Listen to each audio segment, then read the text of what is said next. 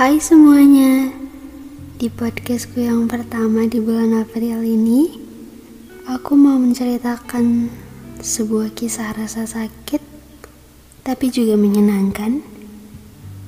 Jadi, aku bertemu seorang laki-laki.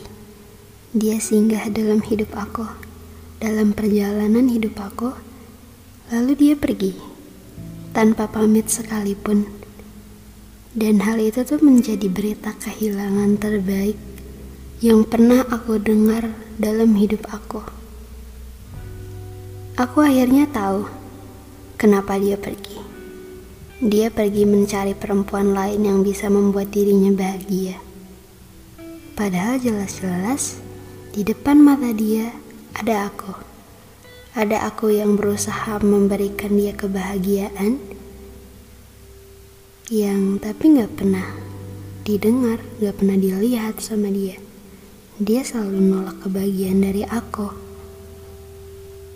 Aku sadar, dia bukan tujuan yang harus aku kejar. Rasa sakit dan kehilangan ini tuh udah menyebar aja gitu dalam ruangan hati aku.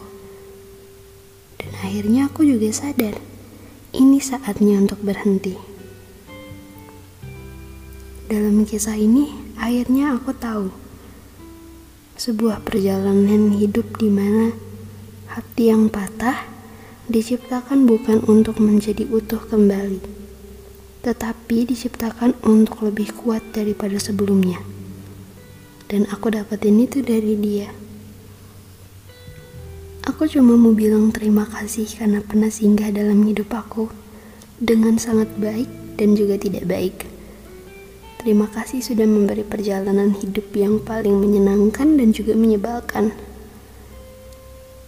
Suatu saat nanti, kalau akhirnya kita ketemu, mungkin kita sudah punya pasangan hidup masing-masing yang saling membahagiakan. Dan aku cuma pengen bilang makasih. Makasih untuk semuanya.